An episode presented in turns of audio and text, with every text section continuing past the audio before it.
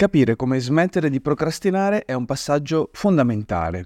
Lo è per controllare il proprio tempo e per renderlo più produttivo. Non solo però. Capire come smettere di procrastinare, di rimandare e iniziare ad agire è il solo vero modo per dare un senso al tempo che passa e per non essere solo spettatori della nostra vita.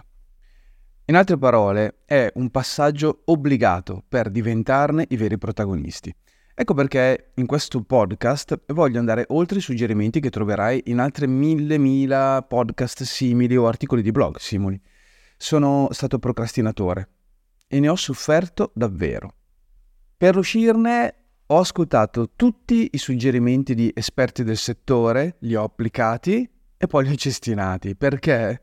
Perché funzionavano per tanti, ma non funzionavano per me con uno strascico di inadeguatezza che, vabbè, non sto nemmeno a raccontartelo. Considerazione quest'ultima però che mi porta subito a farti una promessa. In questo podcast, oltre a darti sette soluzioni poco convenzionali per vincere la procrastinazione, vorrei fornirti una premessa di partenza che spero por- eh, possa darti da subito una chiarezza inaspettata sul problema. Per ottenerla, la sola cosa che devi fare vabbè, eh, va da sé e ascoltare il podcast. Fino alla fine però, perché le cose succedono dove succedono. Sono Dino N. Sono passato in alcuni anni dall'essere un tecnico avviato ad una carriera di progettazione a diventare un direttore artistico in grado di organizzare oltre 500 concerti, per poi trasformarmi in quello che sono oggi, un marketer, fino a quando vorrò in pratica sono multipotenziale e di questo parlo, multipotenzialità e produttività. E questo è Animali Rari. Partiamo dalla base. Cosa significa procrastinare? E questa definizione è determinante, lo capirai maggiormente andando avanti nell'ascolto del podcast. La procrastinazione è un comportamento caratterizzato dal ritardare, dal posticipare, dall'allungare intenzionalmente l'esecuzione di un'attività o di un compito. Perché? Perché lo si fa a favore di altre attività di minore importanza che offrono una gratificazione, attenzione, immediata. È una tendenza comune che coinvolge moltissime persone, può riguardare varie sfere della vita, lavoro, studio, compiti domestici, gestione del tempo personale, eccetera, eccetera ti ci ritrovi, è una cosa che vedi nella tua vita, è assolutamente possibile e ti dirò di più, è comune. La prossima domanda però arriva in automatico e non ci si deve nemmeno pensare troppo. Ok, adesso che so cosa significa, perché lo faccio? Piccola nota, in questo podcast mi concentrerò principalmente sull'ambito lavorativo perché fondamentalmente è lì che la vera procrastinazione tende a innescare i danni maggiori che si ripercuotono poi sulla nostra sfera privata. Ecco quindi la prima domanda. Perché tendo a procrastinare? E qui sfatiamo il primo mito, perché non esiste mai un solo motivo che ci spinge a procrastinare. Abbiamo vite talmente incasinate, complesse, che riuscire a fare una mappa interstellare dei perché, una top 10 da super classifica show è un'impresa epica da ridurre a sciocchezza la ricerca del santo graal. I motivi si mescolano nella nostra mente, nel nostro passato, micro insoddisfazioni si uniscono a fallimenti galattici, la nostra vita si trasforma in un piccolissimo buco nero sufficientemente tollerabile con il quale sovente. Impariamo a coesistere senza farci troppe domande.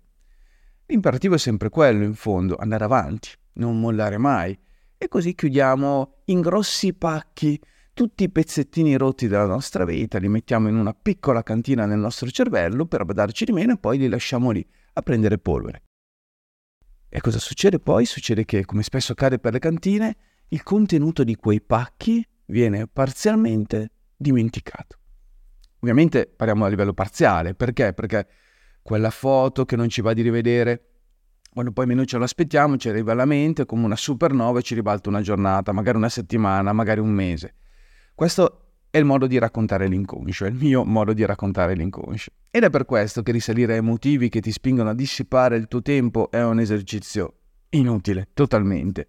Chissà in che scatolone il vero motivo, il motivo di partenza è rinchiuso e chissà in quale cantina sei andato a metterlo.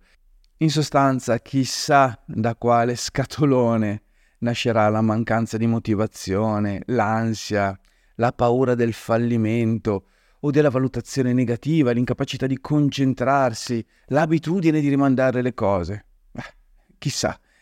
Ad ogni modo, ecco la news e la notizia che è un po' buona e un po' cattiva. Per il momento noi non ce lo domandiamo nemmeno. Semmai andiamo avanti e ci poniamo un'altra domanda. Ma io, così, che tipo di procrastinatore sono? Quello che dobbiamo fare è mettere subito uno spartiacque. Vorrei darti una chiave di lettura che sovente viene ignorata, ma che una volta compresa fa tutta la differenza del mondo. Esistono due macro tipi di procrastinatori. Capire qual è il tuo è più importante di quanto credi. La prima categoria sono i procrastinatori che devono fare i conti con la loro pigrizia o molto banalmente con la mancanza di strategie efficaci per ottenere un risultato. Beh, spesso la pigrizia è proprio la conseguenza di una mancanza di strategie, se ci pensate. In questo caso è piuttosto semplice smettere di procrastinare, basta apprendere qualche tecnica di gestione del tempo, sovente standard, applicarla e i risultati sulla propria vita si palesano praticamente da subito. Questa categoria ha una situazione di vita che tutto sommato non le dispiace poi tanto e riesce a sistemare le sue problematiche con discreta efficacia. E poi c'è una seconda categoria. E la seconda categoria ha la procrastinazione come tratto consolidato della propria personalità. È quella categoria che sente sulla sua pelle le stigmate del non ce la farò mai. È quella che le strategie le ha già provate tutte, le ha applicate ci ha provato con tutte le sue forze e ha fallito miseramente. non ha solo difficoltà a gestire il proprio tempo, ha dentro di sé una vocina che le fa pensare che forse il suo tempo non sia poi così importante, che non se lo merita nemmeno di raddrizzare la direzione. E non è solo un discorso di autostima, è proprio mancanza totale di orizzonte degli eventi personali. Sei d'accordo con me che questa seconda categoria non ha bisogno solo di qualche strategia efficace? Personalmente sono stato per anni il tizio della seconda categoria e sì, questo podcast eh, è rivolto prevalentemente a quella tipologia di procrastinazione. Detto questo, se hai difficoltà a gestire il tuo tempo, a smettere di procrastinare, indipendentemente quale sia la tua categoria, i suggerimenti che vedrai e sentirai tra poco, sono certo, potranno farti riflettere. Ricapitoliamo un attimo quindi, prima di andare oltre. Procrastiniamo per una serie infinita di motivi. Chi procrastina spesso percepisce un senso di colpa, frustrazione per il tempo perso e per le conseguenze eh, che ci sono, quindi l'accumulo di compiti da svolgere. A farne le spese sono la qualità del lavoro, la vita, la nostra autostima, le relazioni, la realizzazione personale, tutto, insomma, no? Per uscirne e per non andare incontro a questo autoscontro emotivo e per trovare il bandolo della matassa, io ho trovato utili i consigli che sto per darti. Eh, piccola digressione, velocissima. Questo podcast ti ricordo che è tratto da dinoN.it, il mio blog. Ti invito a farci un salto, articoli tutte le settimane, multipotenzialità, produttività, anche un po' di minimalismo. Trovi tutto il mio universo lì dentro, è la mia casa e ti invito ad entrarci. dinoN.it. Ad ogni modo, da adesso in poi, come al solito, in rigoroso ordine sparso, un meno uno, l'ultimo, eh, dove metterò il mio preferito, tutti i consigli per vincere la procrastinazione stessa lavorando prima della procrastinazione stessa. Partiamo dal primo mettendoci sotto un po' di musichetta narrativa.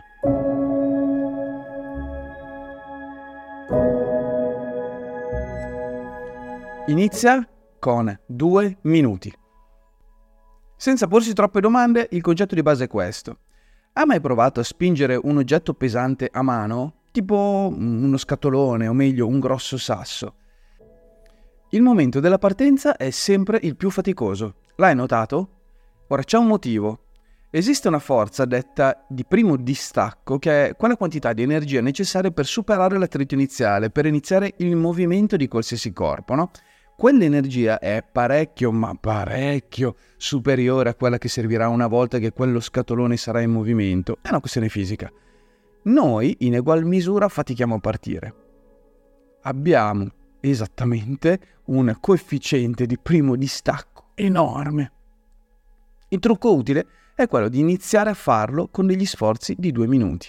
Quel compito ti risulta difficile e la voglia è zero? Due minuti, poi pausa. Leggere poi il manuale. La tua criptonite e tu non hai alcuna voglia di metterti il mantello? Due minuti, poi pausa. Questo suggerimento eh, viene spesso usato per instaurare e consolidare nuove abitudini. Si basa su un concetto semplicissimo. Compiere una prima azione ad un certo punto innescherà in noi un'inerzia. Questa inerzia, senza nemmeno accorgersene, innescherà il movimento di quel masso. A quel punto sarà molto più facile proseguire con il lavoro senza doverlo nuovamente interrompere. Se tendiamo a procrastinare, la forza di primo distacco avrà un peso terrificante conterrà tutta la nostra insoddisfazione, la fatica quotidiana, la scarsa autostima. Non basterà mai un mantello per spostarla, nemmeno se sei Superman, sarebbe troppo faticoso.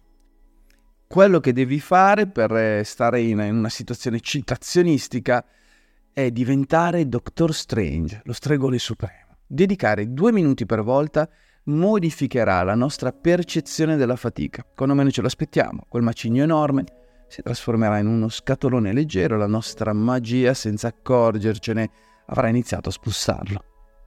Provare per credere, sicuro. Punto numero 2. Non mettere in ordine la tua scrivania.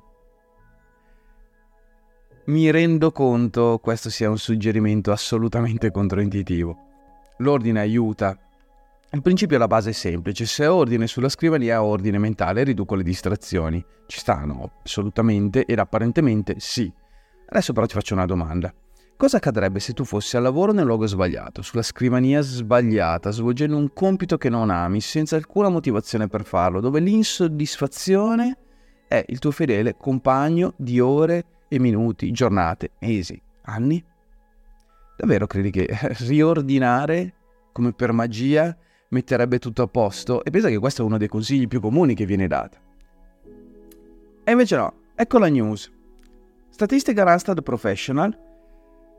L'80% delle persone non ha una realtà lavorativa che vuole e si ritrova nella situazione descritta sopra, nello schifo più totale. Non si possono dare consigli senza tenere conto di questa statistica allarmante. Ti riguarda? Perché se ti riguarda, prima di sentirti in colpa, prima di sindrome dell'impostore e tutto il resto, beh, smetti di ascoltare questo podcast perché il tuo problema è qui. Non si possono dare consigli senza tener conto di questa statistica terrificantemente allarmante. Inoltre, se sei una persona multipotenziale, il rischio di ritrovarsi in quella precisa situazione è addirittura ciclico e sì, forse ti conviene da subito capire cosa significa essere multipotenziale, ammesso che tu non lo sappia di, di già, no? Eh, spulcia questo podcast, dentro trovi tutto quello che serve, oppure fai un salto su dinoN.it e anche lì puoi approfondire questo argomento. In tutti i casi, io preferisco ragionare al contrario. Torniamo a monte, non mettere in ordine la tua scrivania. L'ordine è figlio della mia chiarezza mentale. Prima devo sentirmi allineato con le mie azioni, con il luogo in cui sono, con i miei valori, poi l'esterno, la mia scrivania, il mio posto di lavoro, come un'emanazione, prenderanno in automatico la medesima forma. Ecco, lo so cosa stai pensando, sì, bellissimo, fantastico, poetico, però perché se è così fantastico e poetico sembra un po' una supercazzola. Allora, la vera domanda che sta a monte è come faccio a riallinearmi con un ambiente di lavoro dove tutto sembra sbagliato, con un compito che non amo, senza motivazione, con l'insoddisfazione top of the world? Beh, questa è una domanda bellissima, è una domanda assolutamente plausibile e rispondiamo partendo dal prossimo punto. Per smettere di procrastinare prima di ogni altra cosa, concentrati sul perché e fermi tutti. Non sto per dirti che devi cercare i tuoi motivi di vita. La vita è fatta anche di quotidianità, di pratica e non solo di perché astratti. Questa narrativa imperante sui perché mi ha portato col tempo ad odiare tutta quella forma di pensiero positivo, crescita personale che mira solo a caricarti di dopamina ma che al lato pratico non ti dice nulla di concreto. Quello che invece ti suggerisco di fare è di concentrarti sul perché tu sei lì, in quel preciso istante, giorno dopo giorno perché svolgere quel lavoro potrebbe comportare per te dei vantaggi. Proviamo a capirlo meglio. Esiste un vantaggio, eccezione fatta per lo stipendio legato al tuo lavoro? C'è qualcosa che ti arricchisce quotidianamente? Quando sono stato socio di uno studio tecnico di progettazione, nonostante non amassi, sto usando un eufemismo, quel lavoro, mi ero connesso alla possibilità che mi era stata ventilata di svolgerlo da remoto. Una rivoluzione, tra l'altro, in quegli anni, andiamo indietro di una ventina almeno. Sarebbe stato il tramite perfetto per la mia libertà, uno dei miei principali valori. Ecco quindi il mio perché. Lavoro correlato al concetto di libertà. Quando quella promessa è stata disattesa, mi concentrai allora sul fatto che quell'ambiente di lavoro mi consentiva una certa libertà in tutti i casi e che mi dava l'occasione di accumulare alcune skills.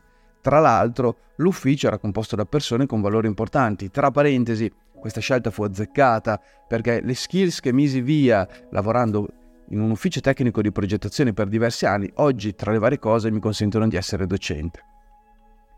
Quello sarebbe stato il perché perfetto per la mia crescita professionale. Quando però ad un certo punto anche quel perché perse di potenza, a quel punto non ci fu più nulla a cui attaccarsi. Era giunto il momento di cambiare. Ogni compito quotidiano, lavorativo e non, ha un perché a cui possiamo attaccarci, anche il più banale. Avere un perché chiaro che ci spinga nella pratica è fondamentale. Diciamo che è quello darci ordine e non è la nostra dannatissima scrivania ordinata. Trova quel perché e l'ordine sulla scrivania magicamente apparirà. Se non hai questo perché quotidiano, ed è assai probabile tu non ce l'abbia, te lo ripeto, non hai necessità di ascoltare oltre questo podcast.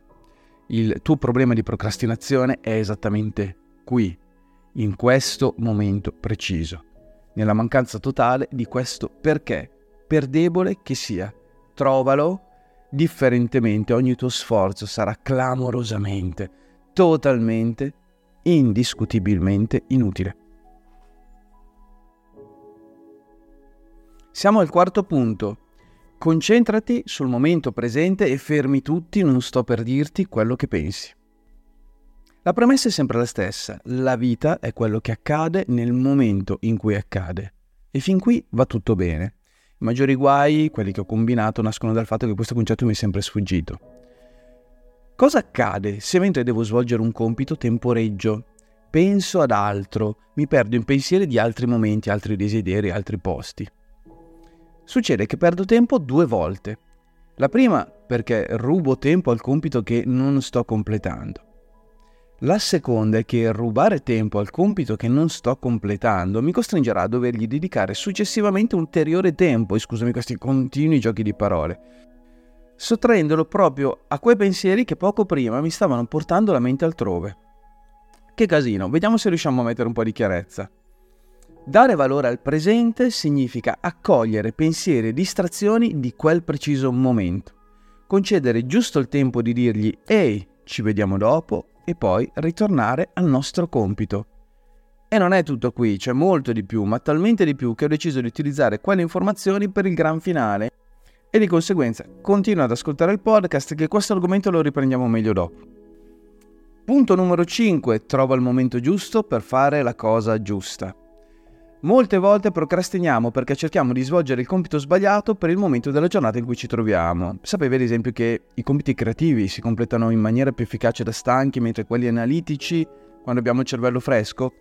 È possibile a te capiti di dover svolgere compiti analitici quando la tua mente è stanca e viceversa compiti creativi quando è fresca e questa cosa magari la fai inconsapevolmente. E soprattutto, sei consapevole di quale sia il momento migliore della tua giornata per svolgere un dato compito? Attenzione, sto parlando del tuo momento migliore, non quello che ti suggerisce quel formatore che ti dice che la mattina devi leggere, svolgere compiti importanti perché sei maggiormente sveglio, quindi sei maggiormente attivo mentalmente. No, non è quello. E in questo caso te la faccio semplicissima. I consigli che tu leggi nella stragrande maggioranza dei casi valgono al massimo per il 55-60% della popolazione e questo è un dato statistico. Il problema è comprendere se noi facciamo parte di quel 60% o se apparteniamo all'altro 40%. Come facciamo a capirlo? Comprendendo qual è il nostro cronotipo. Affannarci a svolgere compiti nel momento sbagliato per noi della giornata è un biglietto di sola andata per fallire, mandare l'autostima sotto i tacchi e non risolvere il nostro problema di procrastinazione. Posto, definitivo, lapidario. Perché? Perché il nostro cronotipo agisce in maniera genetica, senza che noi lo si possa controllare. Di contro, possiamo fare in modo, una volta compreso qual è il nostro cronotipo, di capire quali sono i momenti della giornata in cui rendiamo di più e provare in piccola parte ad hackerarlo.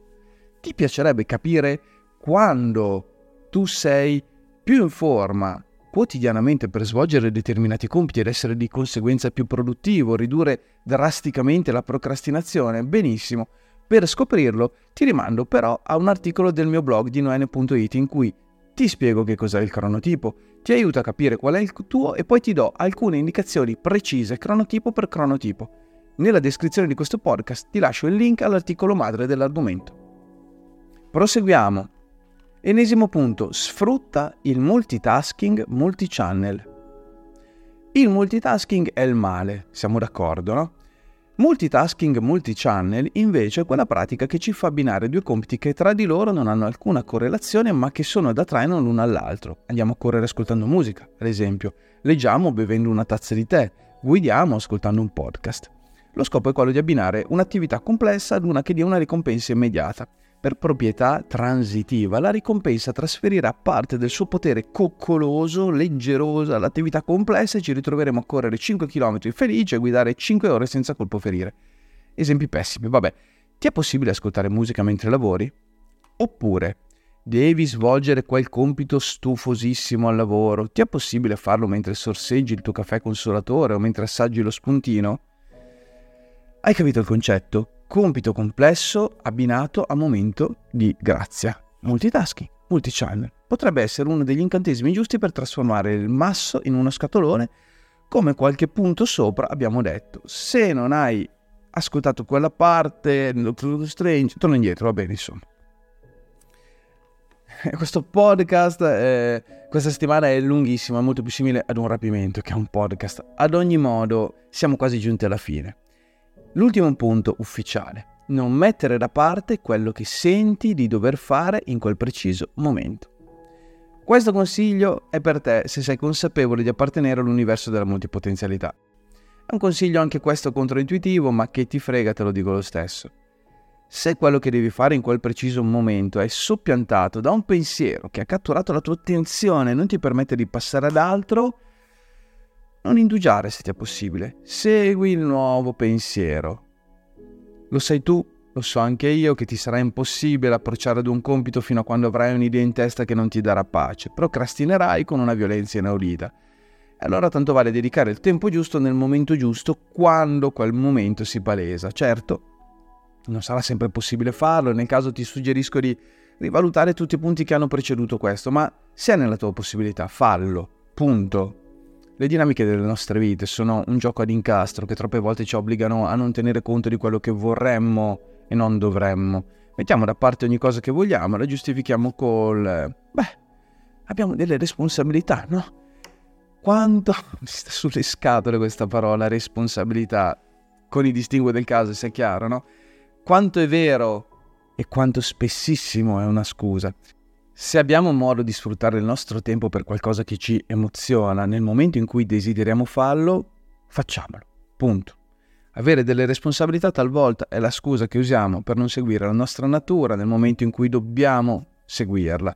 Non è che l'universo collasserà se noi per una volta ci prenderemo lo sfizio di seguire l'istinto in quel preciso momento. Ed ora l'ultima riflessione.